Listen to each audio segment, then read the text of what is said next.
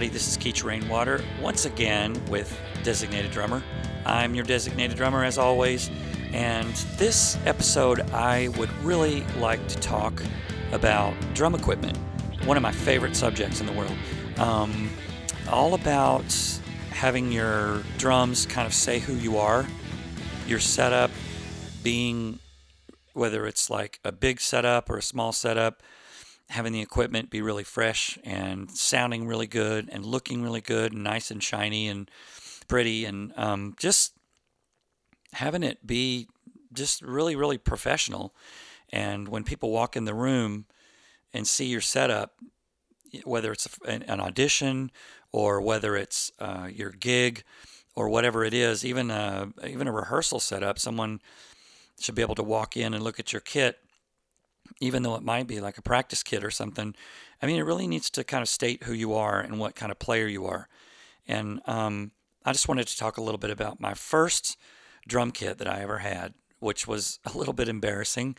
Uh, I had, when I was about 12 or 13, I saved up about $40. I remember this was back in the mid to late 70s, let's say. Um, I'd saved up about $40 doing odd jobs and things like that. And I finally found some drums that someone was willing to sell me. I couldn't really afford like a full drum kit, the full thing, because that was like way above my what any money I could save or borrow or whatever. Um, and at that time, I was playing trumpet in the band at school, and one of the trombone players in the band had a brother who played drums, and he was a really good drummer. His brother was a really good drummer, and uh, that trombone player actually ended up being a good friend of mine, and he was actually a good drummer too. He's one of those kind of guys that could play any instrument, banjo. He ended up being a bass player, but he played trombone in the school, and he played bass and drums and banjo and all that. And kind of he kind of got me interested in playing banjo. And uh, we we traveled around the Dallas Fort Worth area a lot in different bands and things like that. Ended up being friends years later. But in school, he had a brother that had some drums, and that he was going to sell. And he kind of said it was like a little drum kit or just kind of alluded to it as being a drum set. And what it was, was it was basically a bass drum. And I don't remember what brand they were, Maxitone or something like that, kind of an off brand. It was a bass drum with no pedal. It was a a snare drum with no snare on the bottom, no head or no snare on the bottom, just had a top head on it, and a floor tom with no legs, so just the drum and the top head, and I don't think it even had a bottom head or a rim or anything, and um, it just kind of sat on the floor. And I actually ended up putting some sticks or something, some drumsticks or something, up in where the floor tom legs go to hold it up. It was it was pretty embarrassing. And I recently was going through some old pictures, and I found a picture of that drum kit, like back in the, I guess it would have been before I got my first real drum kit. It was in about 1979, 78, something like that. I still had those drums and I was still practicing them. And it was a pretty embarrassing setup. Uh, didn't have any cymbals. I, I managed to get a hi hat cymbal for my mom for Christmas one year. So I had a hi hat. And um, it just kind of grew from there until finally, when I was in high school, I got a job it was at a little shoe store, and I was able to put enough money together to buy like an actual drum kit, like a full drum kit with the pedal and with cymbals and the toms and everything. Somebody was selling a full drum kit, and so I bought it, and that ended up being a kit for a little while, and then uh, I ended up buying my first real professional drum kit, which was a Rogers, my blue Rogers. If anybody, if any Canyon fans are out there that used to come and watch Canyon all the time, or had seen Canyon in the, in the past, from the beginning all the way to the end of Canyon. I was there for about five years with that band. I played my Blue Rogers and kind of got to be known for the, you know, people ask me to this day, you still got those Blue Rogers? And the answer is yes, I still have my Blue Rogers, which I bought in high school, my senior year in high school. I bought this set of Blue Rogers drums from a music store. They were it was a thousand and fifty dollars. I remember, and I had saved up some money and also borrowed a little bit from my mom, and I just really wanted this kit, and it was one of those double bass with uh, I think it had five toms. I was really into Rush at the time, Neil Peart and Rush, and that was the thing in like 1981 when I was graduating from high school. The um, Moving Pictures album was huge with like Tom Sawyer and all that stuff, and everybody, I think everybody I knew wanted to be Neil Peart, Neil Peart, and uh, wanted the big kit, and that's just what you did back then. If you were in rock and roll, you had like a bunch of toms and two bass drums, and you just had all these drums.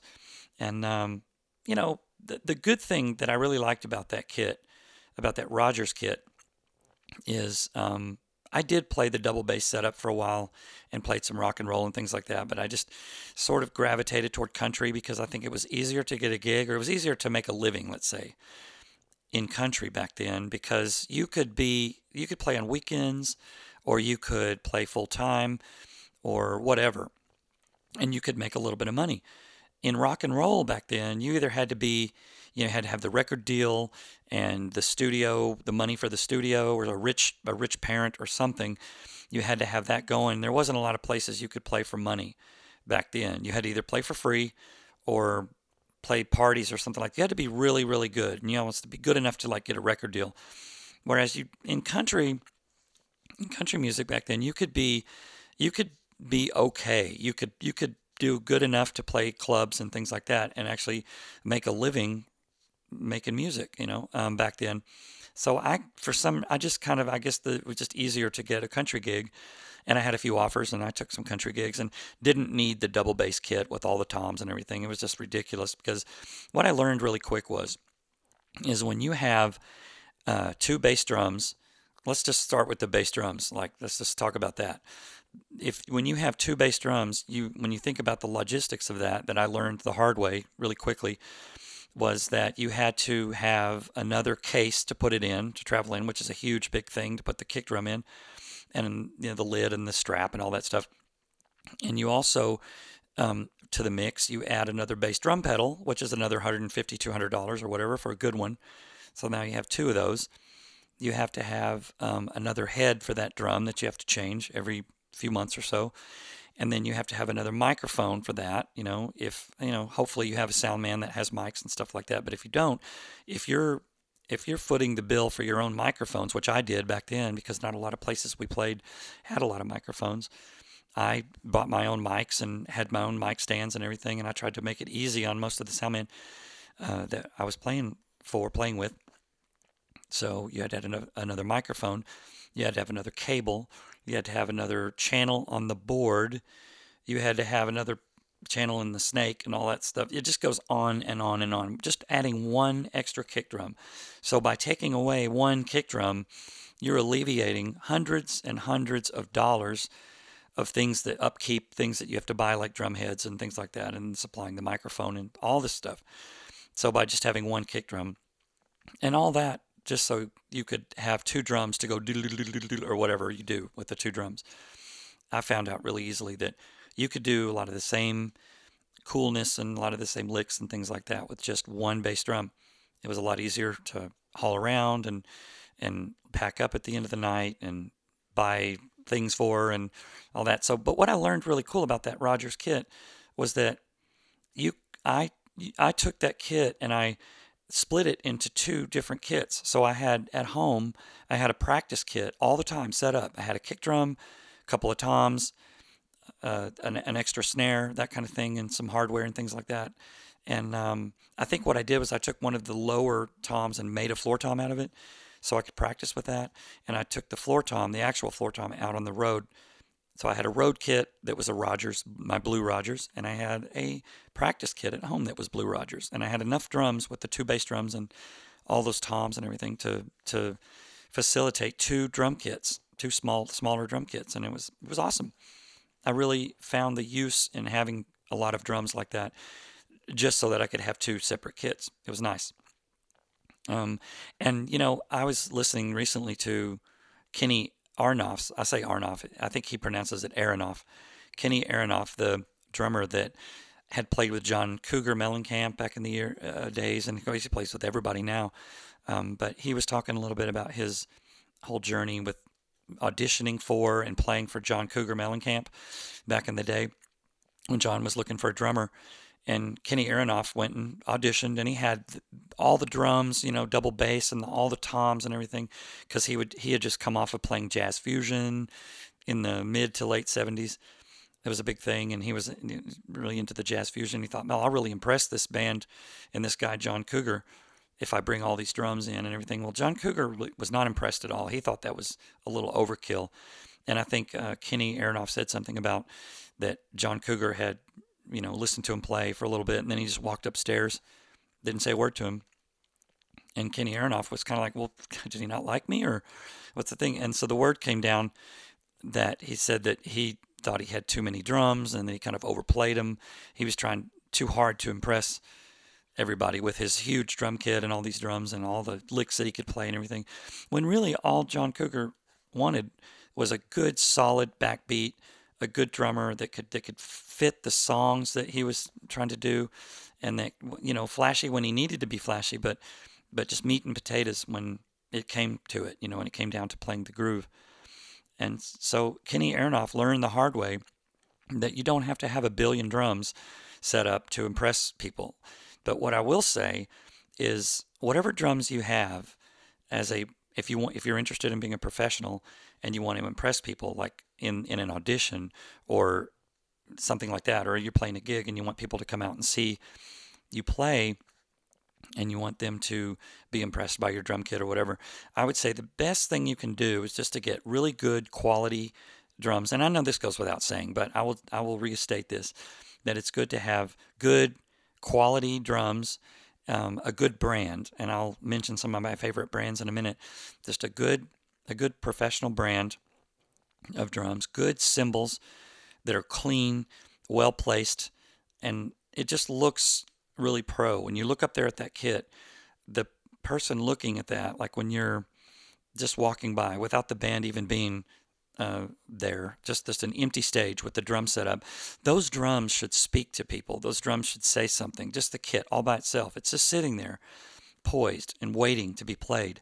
And what are people going to think when they see that drum kit? Eh, are they going to look at it and think like, "Oh my God, what? Who's that guy? Is he like, you know, 90 years old? Did he, did he drag that kit out of a basement somewhere or get it at a pawn shop? I don't even know what brand those drums are. Look at those old heads. Those cymbals look like they look like I made them.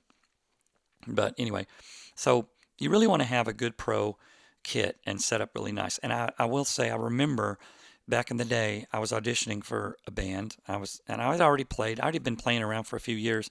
I really wanted this gig. It was a, it was just a cover band in Dallas, and I was in between gigs at the time, and I really wanted this gig.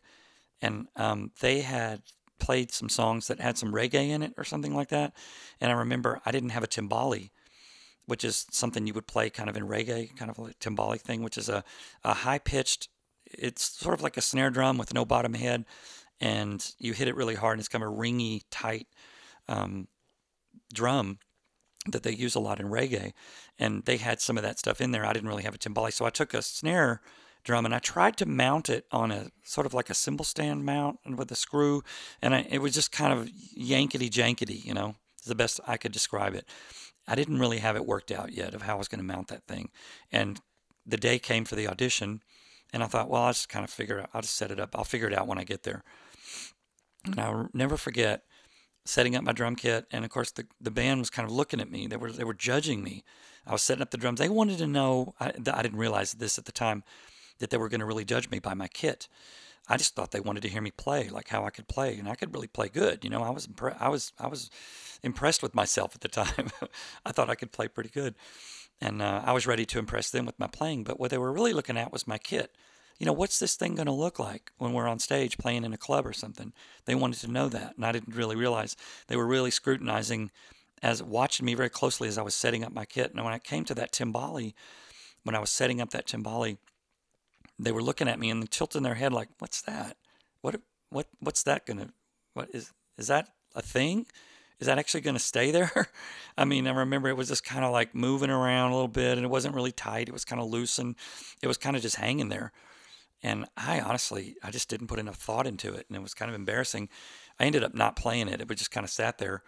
And um, anyway, we we played some songs and things like that, and I ended up not getting that gig because it just I just think that they weren't sure about me and my kit and if if the rest of you know if if, if my kit was kind of yankily yankily jankily looking then maybe my playing might have been too so they weren't really sure about that i didn't get the gig um, i learned a lesson to make sure your equipment is top notch especially on an audition when you're going into an audition you want to if it's your kit now a lot of times when you audition it's not your kit it's somebody it's like a rental kit or it's somebody else's kit that you're taking turns on, stuff like that. So if that's the case, there's nothing you can do about that except just play really well. Um, but if it's your kit, you got to make sure it's top notch and it's really, really good equipment, good cymbals, good sound, and that you can play it well. That you that you command you command that kit. I mean, you command it to do what you want it to do. You play dynamically and you you you own that kit. I mean, you play it well, just like it was part of your body. And um, that's what they want. They want somebody that's confident and solid and and is a professional. And they want to see that you know what you're doing. So anyway, um, I will say that uh, you got to make sure and have some really good equipment. And I, will say that my favorite brands, I'll I'll list them in the order of like how well I like them, down to, you know, whether I, you know, I'll start with the be- the best ones and go down. In my opinion, that is.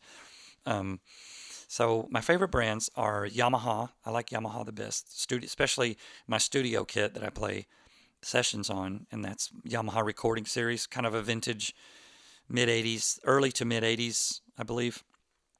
Yamaha Recording Series. Um, and then the next is DW. I really love DW, especially live. DWs are really solid and their hardware, oh gosh, their hardware, the cymbal stands, the snare stands, everything is so amazing they've really, really got that going on. Matter of fact, with my Yamaha kit that I play in the studio, I think I play mostly DW hardware and some Mapex hardware, but mostly DW hardware. And live on stage, I play DW hardware, even though the kit that I play live on stage is a mix between Yamaha and Mapex. I call it Yamapex. And it's a custom painted kit that I compiled of my favorite drums from two separate kits. And that's what I play live. And it's painted in sort of a steampunk style. And we get a, a lot of attention everywhere we go with that kit because it just looks really good. It's been painted, hand painted, um, airbrushed to look like steampunk. So it's like gears and pipes and gauges and things like that. It looks like some kind of machine or something. And the guy that painted them added some little rips and tears and things in there. So it looks like you're tearing the metal open and there's gears inside and you're seeing the gears turning and stuff like that. It's really, really cool we get a lot of attention with that, and uh, people really like it. Ludwig would be my next. Well, actually, up a little bit from that. Mapex, of course, I already mentioned that. But so it goes from Yamaha to DW to Mapex. I used to endorse Mapex years ago, and they were so good to me. I've, I still have several Mapex kits that I still play, and I still like part of that's on my kit now, and some that I play um, at home, and some that I've collected, and some snares and things like that. Love Mapex. And uh, so the next down is Ludwig. I love Ludwig. I have an old Ludwig Jelly Bean kit, which is the clear acrylic drums that like you would have heard John Bonham play or something like that back in the 70s. The really, really bouncy, bongy drums. I mean, they just sound so good. They just sound so retro, and um, love that sound. And one of my favorite snare drums is the the clear. I guess it's a Vistalite Ludwig snare. I love that thing, and I've played it in the studio many, many times, uh, even recently. Um, my next one would be Gretsch. I really love Gretsch. I actually have a Gretsch kit that I bought for up in Canada. So if I had some sessions to do up there, then I would have a Gretsch kit up there. And I bought it in Canada, and it stayed in Canada uh, for a while, and I, I brought it back recently. But um, since COVID went uh, happened, I wasn't able to do very many sessions up there, so I brought it back here. Great older Gretsch kit, kind of like what Phil Collins uh, pl- uh, played all those years, and probably still plays. I think he's still playing a little bit. Um, Tama is is a great great um, set of drums. Tama makes some great drums. Um, back in the day, I remember in the 80s, Tama was like Tama and Sonor and those those companies, those were like the big rock and roll drums. And I think that uh, Stewart Copeland with the police is a Tama guy. He the first time he heard Tama drums, he was just in love with the sound, the the the responsiveness that Tama has, that Tama the kit that he played has, and he tunes them real tight and plays them really well. And uh, Pearl, I used to have a Pearl kit years ago. Pearl is really good, but I would say Pearl is probably best for playing live or a good practice kit or something like that. Not to say that Pearl drums don't make good uh, studio kits. They probably have a good um, studio, um, you know, a good um, version of their drums that's for playing in the studio. But um, I prefer the Yamaha because Yamaha recording series, they've just done everything they can to make those things nice and clean sounding without any rattles or just if you've ever taken a Yamaha recording series drum apart, it's it's amazing the internal structure. There's like little rubber grommets and stuff everywhere. It's really really nice, nice and quiet. You're never going to get a squeak or a rattle out of a Yamaha recording drum. So next I'll talk about cymbals. My favorite cymbals are Zildjian, and I've had a Zildjian endorsement deal for over 20 years, and they just recently sent me a plaque recently on saying, you know, congratulations for being a Zildjian endorse, endorser for 20 years. And I thought, wow, they're sending me a plaque. I should send them a plaque. It's been great. They've been so good to me all these years. Anytime I needed, I had cracked cymbals and I needed them kind of in a hurry because we had a tour coming up. They would overnight them to me. It was just really awesome. They're really super people there. Um, uh, Sabian cymbals, great, great cymbals. I love. I used to play Sabian all the time. Uh, before I got a Zildjian endorsement, I was a Sabian. I played. I played Sabian a lot. I liked them.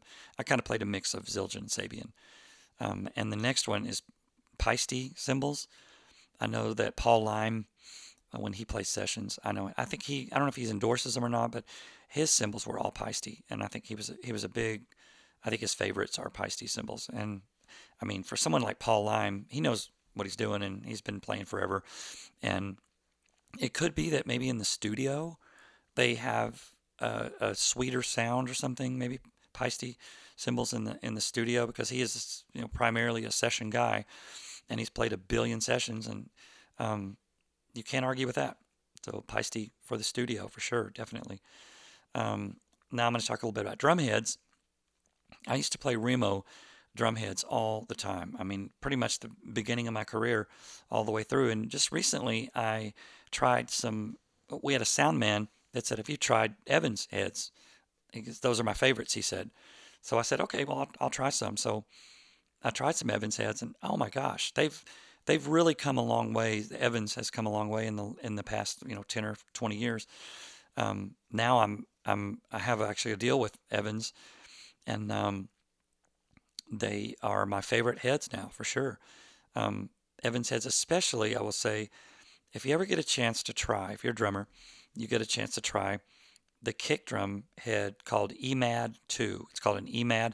That's, I guess, a capital E with a MAD, EMAD, and with the 2, like a letter, the, uh, sorry, number 2, EMAD 2. That's my favorite kick drum head. Oh my gosh, that thing is just so sweet sounding. It's got a good, nice, strong thud to it, but has a nice, um, I don't know, a high end or something. When you use a wooden beater, it just, it just, oh my gosh, it's just amazing. Um, and the sticks I use are ProMark 5B nylon. And I like the nylon because, like, when in country, when you're playing ballads and things like that, um, I like to play the ride cymbal. I like to have that that sort of tick, that little bit of attack with the plastic hitting the um, the cymbal. And in my experience, wooden tips, because uh, I'm a hard player mostly, wooden tips would tend to either chip or wear out or get soft or whatever. Um, they just weren't as durable as the nylon. So I like um, 5B nylon.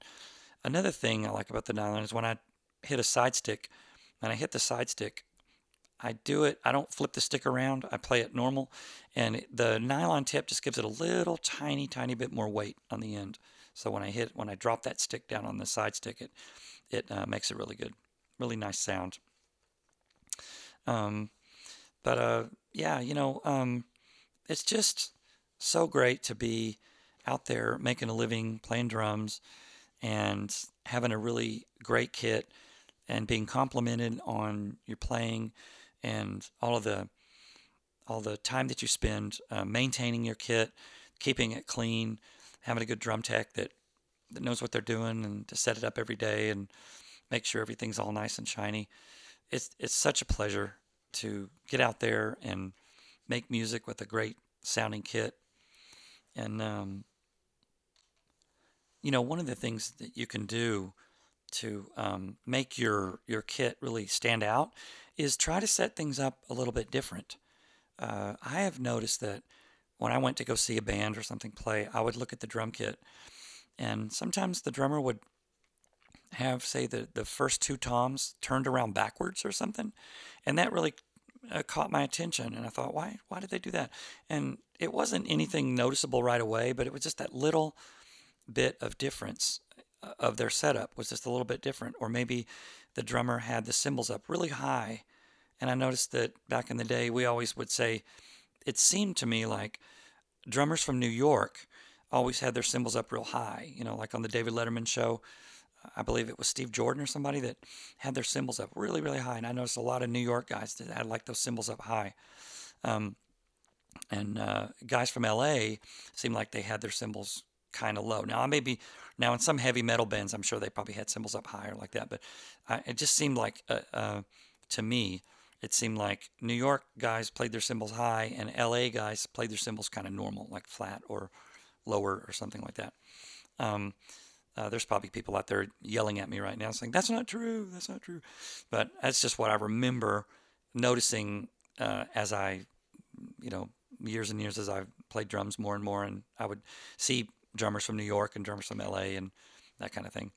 Um, but yeah, if you could, if there's something you could do that makes your kit just a little bit different, you know, and like a good example would be also uh, a drummer that has like remember I mentioned the timbales, having some timbales off to the side or something like that, or some congas or something like that that just kind of makes it just a little tiny bit different in not only in just the setup but in your playing when you do when you go do a roll across the toms and you have just that one timbale thing that just kind of really throws the sound off just a little bit, you know, and then you do your fill. Not off, I don't mean off, but it just makes your your fill sound a little bit different, makes it stand out a little bit more, make it more interesting. And uh, if you had a kit that was interesting like that and had some kind of inter- interesting setup, like a, I, what I, one thing I do on my kit is I have on my left side to the left of my hi hat, I have a little popcorn snare. I call it a popcorn snare and I believe that's a term for it. It's a small, tiny little 10 inch snare drum that is tuned really tight. And one of the things that I noticed in a lot of music, and pop music and in our music and lots of stuff, a lot of times there's sometimes there's a little bit of a drum loop or something going on before the main drum kit comes in. And even on songs where it there there might be like a guitar strumming or some other kind of intro, we change it up for our live show. We want some to be some kind of a little beat going on there. And so what I do a lot of times is I play a little what would kind of like emulating a drum machine kind of thing, like a little uh, like a little drum loop or something like that. I'll play along with the side snare as the snare, and I'll play it a little softer and kind of like a little almost like a little drum machine loop type thing and I'll play that for a couple of measures. And then when that way, when the rest of the drum kit comes in, when I do a big fill coming into with the, with my normal snare and the toms and all that, there's a difference between that little popcorn snare and the little beat I was playing and going into like a full blown chorus. The volume changes a little bit. It's a little bit more um, dynamically big. It's bigger there, and it's a neat way. It's a really neat way to layer the the song from what you were doing, it's maybe a little softer with the music, and then when the chorus comes in or something like that, the or maybe it's an intro thing, and then when the first verse comes in, you play on the regular kit, and it's kind of neat to go back and forth between the popcorn snare and the full snare. I do that on Amazed, on the song Amazed. We start out um, in the beginning, um, before the drums, the full drum kit comes in. I play a little loop kind of thing, just to kind of keep the beat going a little bit and it sounds kind of more pop, kind of more like a pop version of it a little bit, and it kind of keeps the the, the rhythm going a little bit until before the big fill comes in before the chorus. so that's kind of cool. So anytime you can do that to change your setup a little bit and make it a little more interesting for the people, but always keeping it classy and always keeping it everything clean and tuned with fresh heads on there. And you know, that's another thing is tuning. Um, you can look at a kit and you really don't know what it's going to sound like until you hear it. Like it could, you just never know, you know. But when you look at that kit, you want to be sort of impressed by how it looks just sitting by itself. Like, you know, wow, I wonder what that thing sounds like. And when the drummer comes up there and starts playing it, then you all of a sudden you realize, oh, he's got it tuned real tight, or or that snare is like super low and fat. It sounds really cool.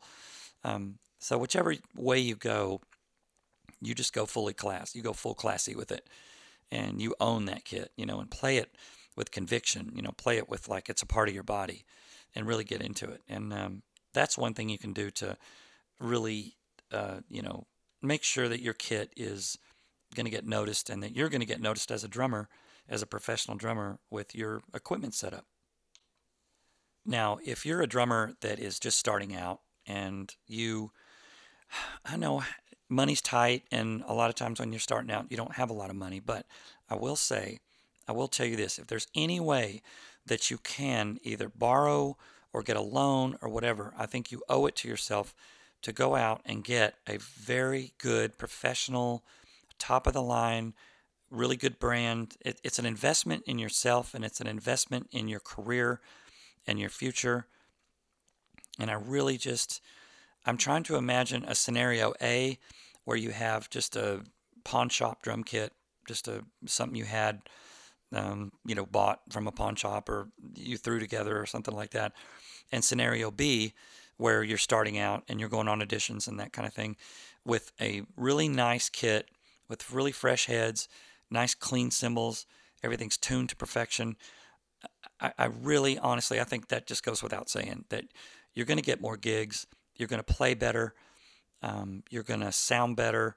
And I think that the band that you are auditioning for, they're going to look at that and say like, "Oh, okay, well, yeah, he's he's got the good guns. He's got the big. He's bringing out the big guns. He's got the good stuff, good equipment." I think of it as like also if it was a guitar player or something auditioning for a band and they came out with an old guitar that was out of tune and it had old strings on it, stuff like that. That guy's probably not going to get that gig.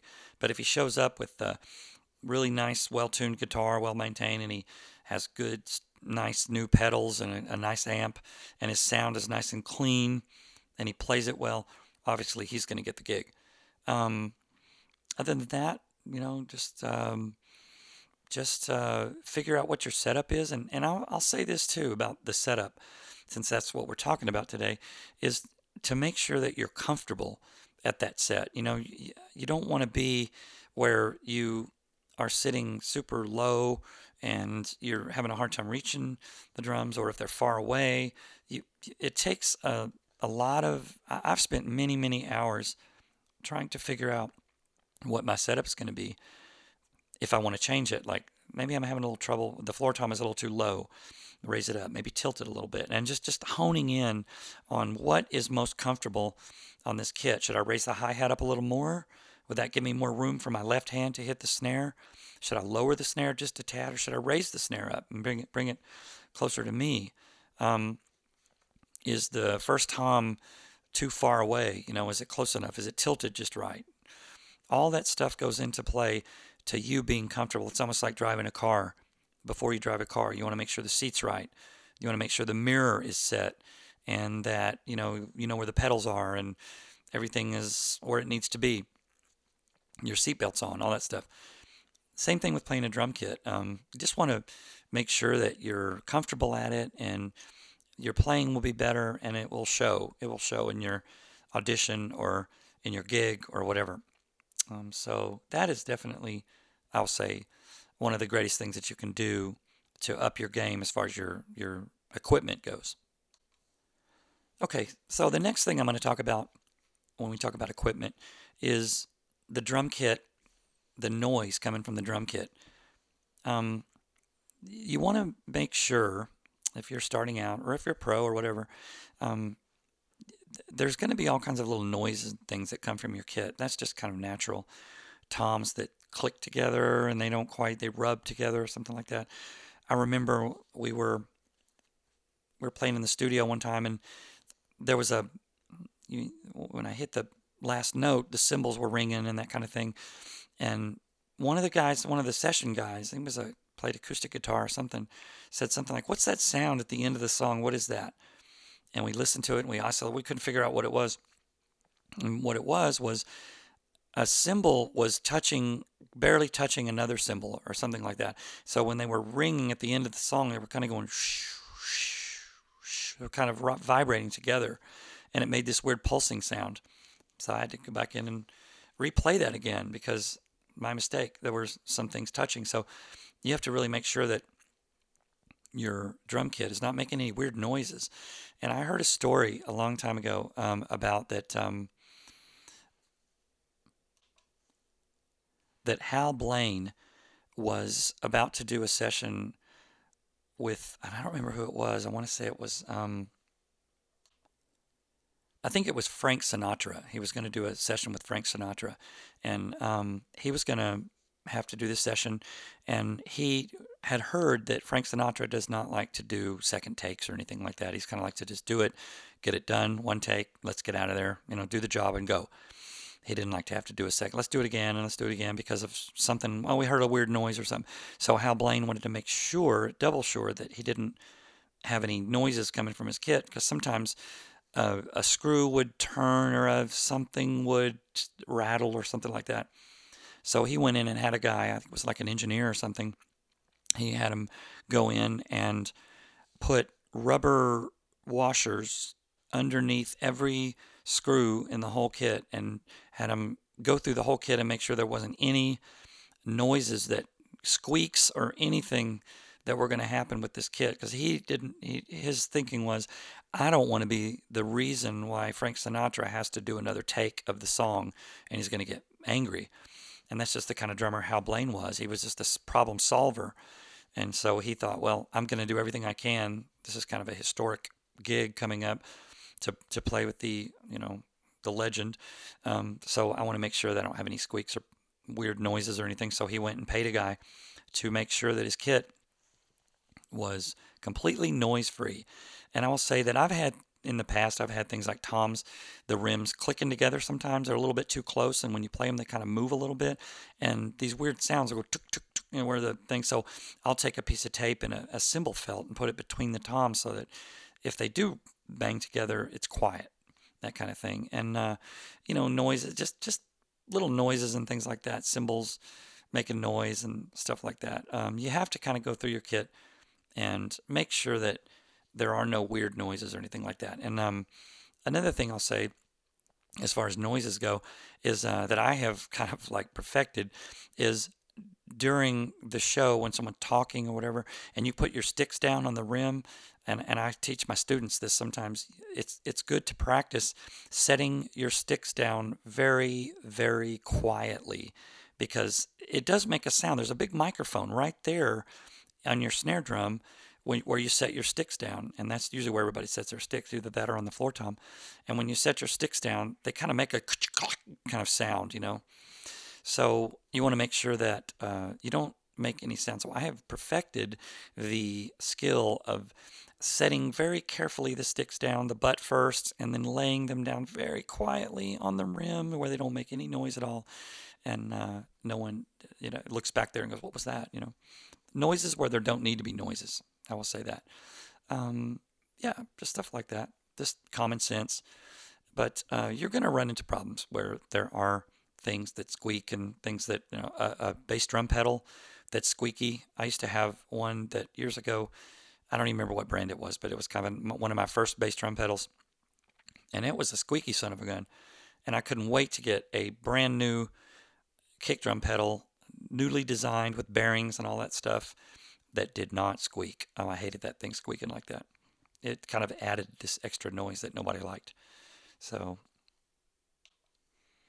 so yeah, you just got to make sure that uh, everything's nice and quiet and looks good and sounds good and all that. Now, so the next thing I want to talk about is drum cases. We're talking about equipment. We're talking about setup and stuff like that.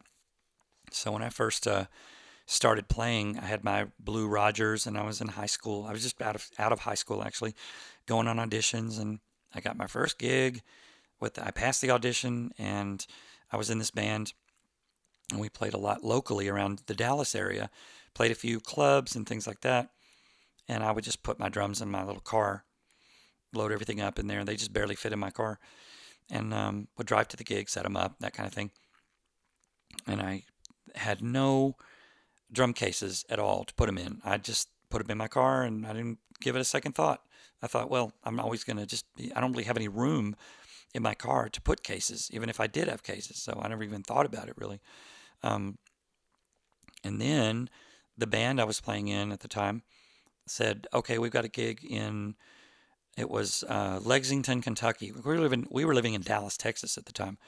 We had a gig in Lexington, Kentucky. So we're going to rent a van and a trailer and we're going to load everything up. So they just told me, they said, so Keech, just you know, bring your cases and that kind of thing, and we'll load everything up at so and so time, and we'll hit the road by this time. And I kind of they, and I remember thinking about my cases. Oh, wow, cases, yeah, yeah. And I was trying to imagine my drums in this trailer bouncing around with no cases, and I thought, oh no, I can't do that. So I, I took just about it cost me about all the money I had at the time that I had kind of saved up I mean, we were just playing small clubs and things like that. So I just was kind of just living from paycheck to paycheck. But I was making a living at playing drums and I was totally happy. But I was buying equipment, snares and sticks and drum heads and things like that. But I did not buy cases. So I had to go and I had to spend pretty much all the money I had on a whole set of cases for my drums. Now, sometimes when you buy a drum kit, it'll come with cases. You know, if you find a, a kit that's a used kit, but a nice one and it's a pro kit from somebody. Sometimes they will come with cases. And when I bought my Gretsch kit up in Canada, it act, they actually had cases, and I was I was impressed. But usually, when you go into a music store and you buy a drum kit, they don't come with the cases. They don't come with cases, and you have to figure out what your case situation is going to be. And there's a lot of options out there. You can get soft cases that zip zip closed, and those are fine, but they, they tend to get beat up out on the road a lot. So the best cases that I've seen, I don't really know the brand, but they're those hard plastic cases that um, have the belt that goes over the top. It's a big thick belt that goes over the top of the the the lid that closes. You put the lid over the top of the case after the drum's in there, and, and it closes and it clicks shut. Those are the best kind. So yeah, you got to make sure you have some really good cases to keep everything nice and safe out there on the road because they will get beat up out there. And better to get a case beat up, a plastic case beat up, than your, you know, thousands of dollars of drum equipment, you know, getting rubbing against each other and getting all banged up and beat up. So that is definitely a thing. So the next thing I'll talk about a little bit is electronics.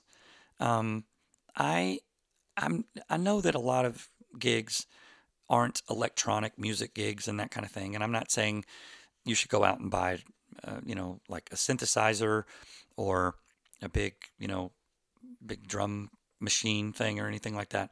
But I will say that a lot of times, uh, well, for one thing, you have to have a click track. You need to be able to play to a click track. And it's better to have your own created click track that, that is pleasing to the ear and that's percussive and has some subdivisions in there and that's pleasing to listen to and maybe even pleasing for the rest of the band to listen to if that's the case if you're playing and the band wants a click track um, better you to supply the click track than somebody else that has some computerized thing that's like blip blip blip blip that's terrible to listen to and it hurts your ears and it's really terrible.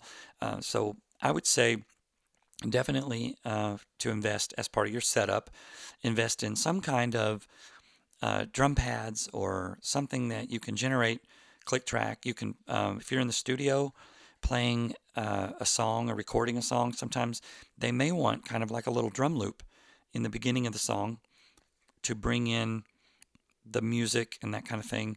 And sometimes uh, you're if you create a good enough click track that's interesting and, and easy to listen to, they that actually could end up being part of the song. They could record that and use it as not only the click track, but they could also use it in the song too, like percussion. I know Paul Leim does that all the time when he plays sessions. He he has a uh, kind of a drum composer there that's like a, a, a, drum machine with some pads and they have uh, they can like a little computer that quantizes it and he can sit there and play a rhythm with all these different he's got all this whole library of percussion sounds that he could just call up in any any one of them and he can perform it right there with his pads and create kind of a little loop thing. And then seconds later, he can just put it on play, loop, whatever, and then turn right around. He has it right to the left of his kit. He can turn right around and start playing the, his live kit, his kit, his studio kit, along with that.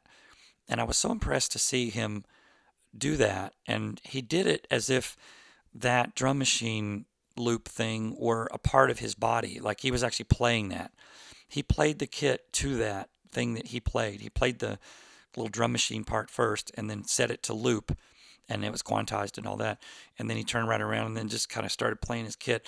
And he played it so well to that drum machine, it sounded like sort of one thing. It sounded like that drum machine was part of his body that he was playing. And I can't really describe the feeling, but it all sounded like one thing. It all sounded like one player playing. Like he had three or four extra hands that was playing this kit. It was so well integrated and because he's been doing that for so long, right?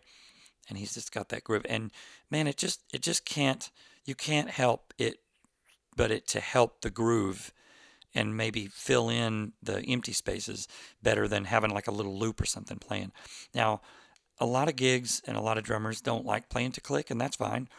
Uh, some bands, uh, I know Phil Vassar, and his uh, had his drummer on um, a, a, while back on my podcast, and uh, he was saying that they don't use a click at all, and they just they play live. They just call the songs and they play them, and that's just not their thing, and that's fine. That's all good. But there are certain ones. Um, Shania Twain's drummer, I um, talked to him, and he said everything's click, everything's on a grid, and you have to be able to play along with that click as if you were playing like you weren't playing to a click, playing as if you're just making it up on the top of your head. And that's what I kind of do when I'm playing, as I listen to a click track.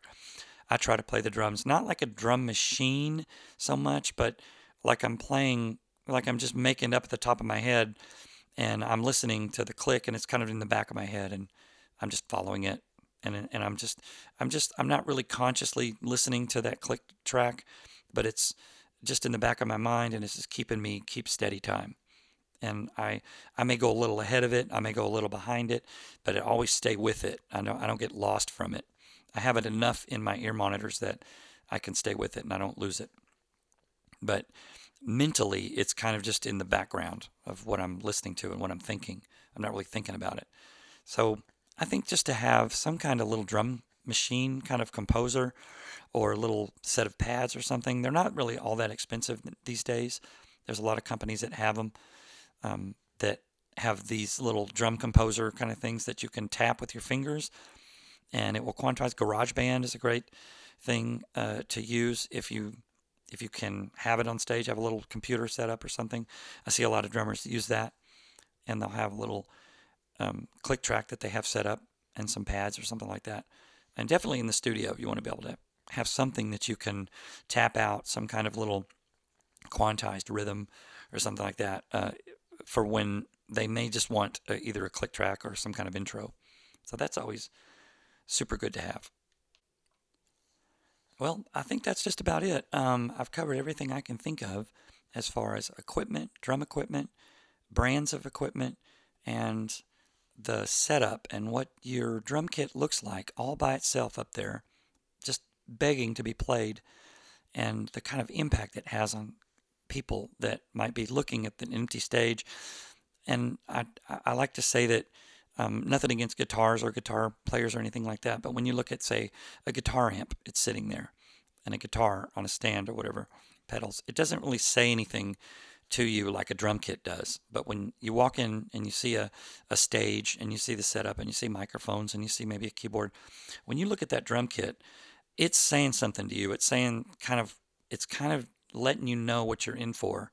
If it's a big, huge setup with lights shining down on it, and you know you, you know you're going to be in for a good show. If it's if it's an older set, you know that like uh, Max Weinberg would be playing with Bruce Springsteen, that the with the just the like four piece kit kind of thing.